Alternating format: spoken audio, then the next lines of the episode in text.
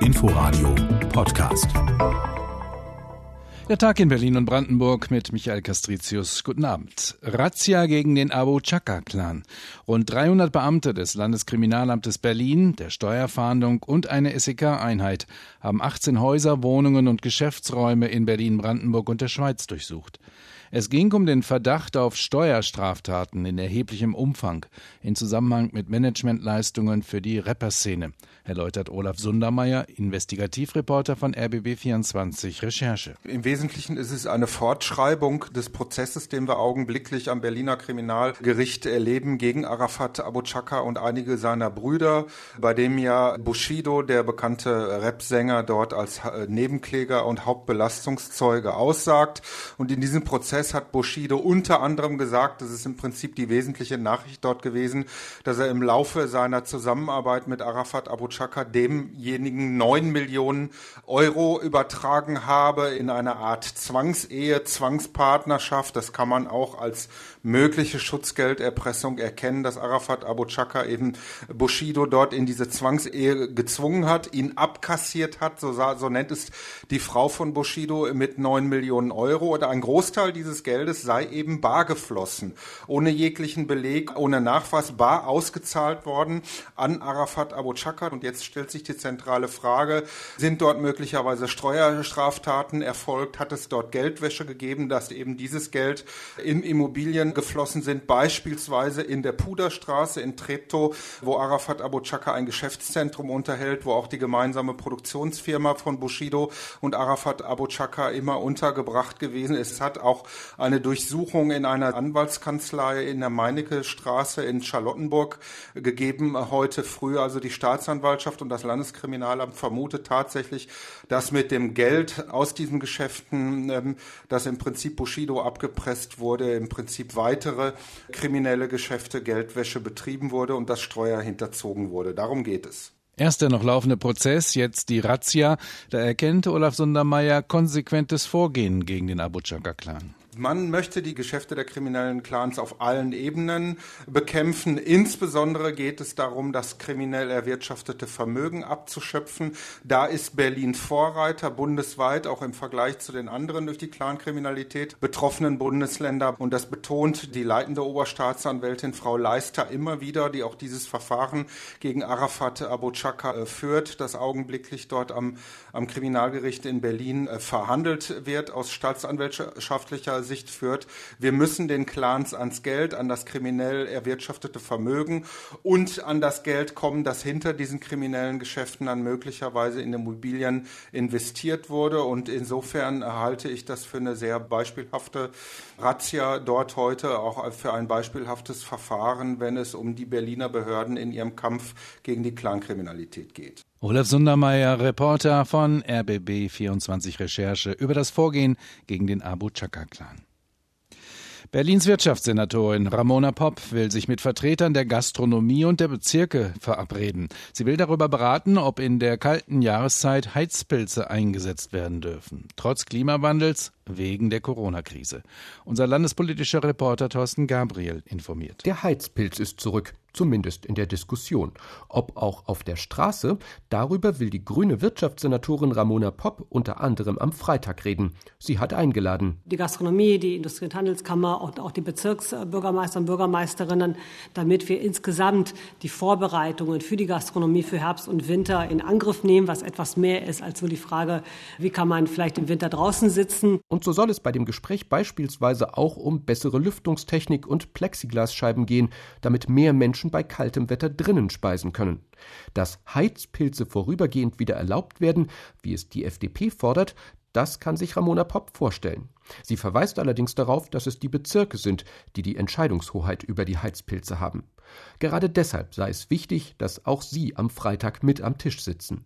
FDP-Fraktionschef Sebastian Schaja sähe es da allerdings lieber, wenn der Senat durchregieren würde. Es gibt die Möglichkeit, über den Paragraph 13a des Allgemeinen Zuständigkeitengesetzes des Landes Berlin einzugreifen und eine Anordnung von Senatsseite vorzunehmen, sodass die Bezirke am Ende keinen Entscheidungsspielraum mehr haben. Ein Instrument, von dem der Senat allerdings nur sehr sparsam Gebrauch macht, denn das Machtgefüge zwischen Landes- und Bezirksebene ist nun ja äußerst sensibel. Aber nicht nur die Wirtschaftssenatorin hält es für denkbar, Heizpilzen in Corona-Zeiten nochmal ein vorübergehendes Comeback zu gewähren. Auch ihre grüne Senatskollegin Verkehrssenatorin Regine Günther. Beide halten es für angemessen, den dann erhöhten CO2-Ausstoß über einen autofreien Sonntag auszugleichen wobei dies wohl nur auf freiwilliger Basis realistisch umsetzbar wäre. Für FDP-Fraktionschef Sebastian Schaja jedenfalls ist es ein Deal, in den er einschlagen würde. Und auch von Seiten der CDU heißt es. Also ich finde, das kann man so machen. Es löst ehrlich gesagt nur das eigentliche Problem nicht, nämlich dürfen eigentlich Gastwirte und auch Einzelhändler überhaupt was vor die Tür stellen. Denn nach Einschätzung des wirtschaftspolitischen Sprechers der CDU-Fraktion Christian Gräf tun sich manche Bezirksbehörden noch immer schwer damit, großzügige Ausnahmegenehmigungen zu erteilen. Deshalb plädiert er dafür, dass Gastronomen grundsätzlich Tische und Stühle auf die Straße stellen dürfen, solange die Behörden nicht Nein sagen. Thorsten Gabriel berichtete. Berlins Bildungssenatorin Sandra Scheres hat den Schulgipfel bei Kanzlerin Merkel positiv bewertet. Sie hofft, dass die Digitalisierung der Schulen Schwung bekommt. Um Dienstlaptops für die Lehrkräfte zu beschaffen, brauche ihre Verwaltung jetzt aber Unterstützung des Bundes. Die Dienstlaptops seien eine gute Sache, meint Norman Heise, Vorsitzender des Landeselternausschusses Berlin. Das größte Problem bleibe aber, dass an den Schulen viel zu wenig passiere, trotz Corona und trotz des Geldes aus dem Digitalpakt. Die Berliner Schulen haben das Geld gar nicht abgeschöpft, ähm, glaube ich. Also zumindest nicht in einem Maße, so wie es gebraucht wird. Die Schulen haben ihre Medienkonzepte in der Tat abgegeben und ähm, warten jetzt darauf, dass die Mittel fließen.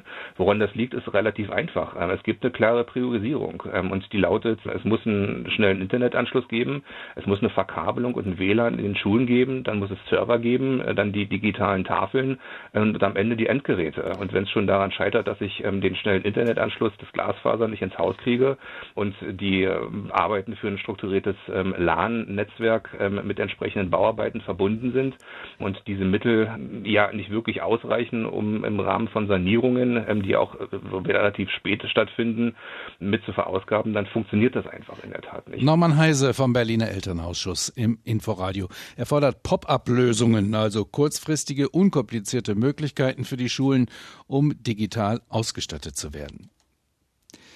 Die Brandenburger Regierungsfraktionen von SPD, CDU und Grünen versuchen, den AfD-Vizepräsidenten des Landtags, Andreas Galau, seines Amtes zu entheben. Dazu werde eine Änderung der Brandenburger Landesverfassung geprüft, berichtet unser landespolitischer Reporter Oliver Schosch. Andreas Galau sorgte schon im Februar für Ärger. Kurz nach den Anschlägen in Hanau wollte er als Landtagsvizepräsident eine Debatte über Rechtsterrorismus verhindern. Doch er wurde vom Landesverfassungsgericht zurückgepfiffen. Den nächsten großen Ärger gab es vor wenigen Wochen nach einer Anti-Corona-Demonstration in Berlin. Ein Foto zeigt Galau auf der Demonstration neben dem polnischen Politiker Grzegorz Braun von Konfederacja, einer Partei, in der sich neben Konservativen auch Monarchisten, Rechtsextremisten und Antisemiten tummeln. CDU-Fraktionschef Jan Redmann. Ich kann Ihnen sagen, dass wir seine Kontakte hin zu polnischen Rechtsextremisten und Antisemiten für außerordentlich problematisch halten. Herr Galau war auch auf einer Wahlparty dieser Partei in Warschau. Mitglieder dieser Partei waren hier in Brandenburg, im Landtag Brandenburg zu Gast in der AfD-Fraktion.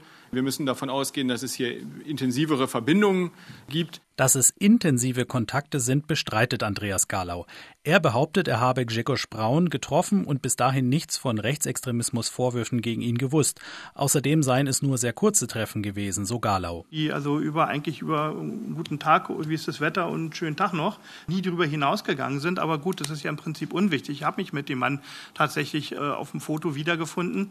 Der Punkt bei der ganzen Geschichte ist nur über Themen, die man im weitesten Sinne unter Rechtsextremismus laufen lassen könnte, haben wir nie gesprochen. Die Brandenburger Grünen Fraktionsvorsitzende Petra Butke sieht das anders und deshalb gäbe es nun Gespräche zwischen den Fraktionen mit dem Ziel, eine Zweidrittelmehrheit im Parlament zu bilden, um die Landesverfassung zu ändern, um der AfD das Recht zu entziehen, einen Landtagsvizepräsidenten zu stellen, so Butke. Wir sehen in dieser Fraktion auch niemanden anders, der oder die das Amt des Vizepräsidenten ausfüllen könnte. Dass es eine in großen Teilen rechtsextremistisch aufgestellte Fraktion. Um die Verfassung zu ändern, bräuchte es neben den Stimmen der Regierungsfraktionen noch die der Freien Wähler oder der Linken. Die Linken würden sofort mitmachen, so Fraktionschef Sebastian Walter. Allerdings nur unter der Bedingung, dass bei einer Verfassungsänderung noch andere Punkte mit aufgenommen würden. Unter anderem das Thema Kampf gegen Antisemitismus. Oliver Schosch berichtete. Brandenburgs Fußball-, Handball- oder Volleyballmannschaften können ab sofort, trotz der unveränderten Corona-Gefahr, mit mehr anfeuernden Fans rechnen. Die Begrenzung auf 1000 Zuschauer bei Sportveranstaltungen hat die Landesregierung aufgehoben. Ein Fünftel aller Zuschauerplätze dürfen unter bestimmten Voraussetzungen genutzt werden, berichtet Thorsten Südow aus Potsdam. In den Stadien und Sporthallen zwischen Cottbus, Ludwigsfeld und Neuruppin dürfen künftig nicht mehr nur höchstens 1000 Zuschauer ihre Mannschaften anfeuern. Jetzt dürfen 20 Prozent der Besucherplätze genutzt werden. In einem Stadion mit 10.000 Sitzen sind das 2.000 Besucher. Damit setzt Brandenburg einen Beschluss der Staats- und Senatskanzleichefs um, sagt Gesundheitsministerin Ursula Nonnemacher von Bündnis 90 Die Grünen. Und es gelten strenge Regeln wie Mund-Nasenschutzpflicht auf den Zuschauerplätzen in Sporthallen. Dass der Mindestabstand von 1,5 Metern und auch die allgemeinen Hygieneregeln eingehalten werden müssen. Die Tickets sind zu personalisieren und jeder Besucher, jeder Besucherin wird ein fester Platz zugewiesen. Es gilt ein absolutes Alkoholverbot. Von einem wichtigen Schritt zurück in den Alltag spricht Andreas Gerlach, Chef des Brandenburgischen Landessportbundes, in einer ersten Einschätzung. Jede Erleichterung bringt natürlich erstmal eine bessere Stimmung. Ich denke aber bei der Disziplin, die unsere Vereine gezeigt haben, äh, wird man auch mit der Situation ganz gut umgehen können. Es ist ja eine Testphase, aber auf jeden Fall ist es ein weiterer Schritt nach vorn. Ministerin Nonnemacher sagt, es sei eine behutsame Lockerung im Interesse der Brandenburger Fans, die nicht über die Stränge schlagen. Nicht wieder die falschen Bilder von irgendwelchen Verbrüderungen auf der Tribüne und dass sich die Regelungen so bewähren, ohne dass wir daraus dann wieder einen Anstieg im Infektionsgeschehen zu verzeichnen haben werden. Sportgroßveranstaltungen dürfen nicht stattfinden, wenn in der betreffenden Stadt innerhalb einer Woche mehr als 35 Corona-Infektionen je 100.000 Einwohner registriert wurden.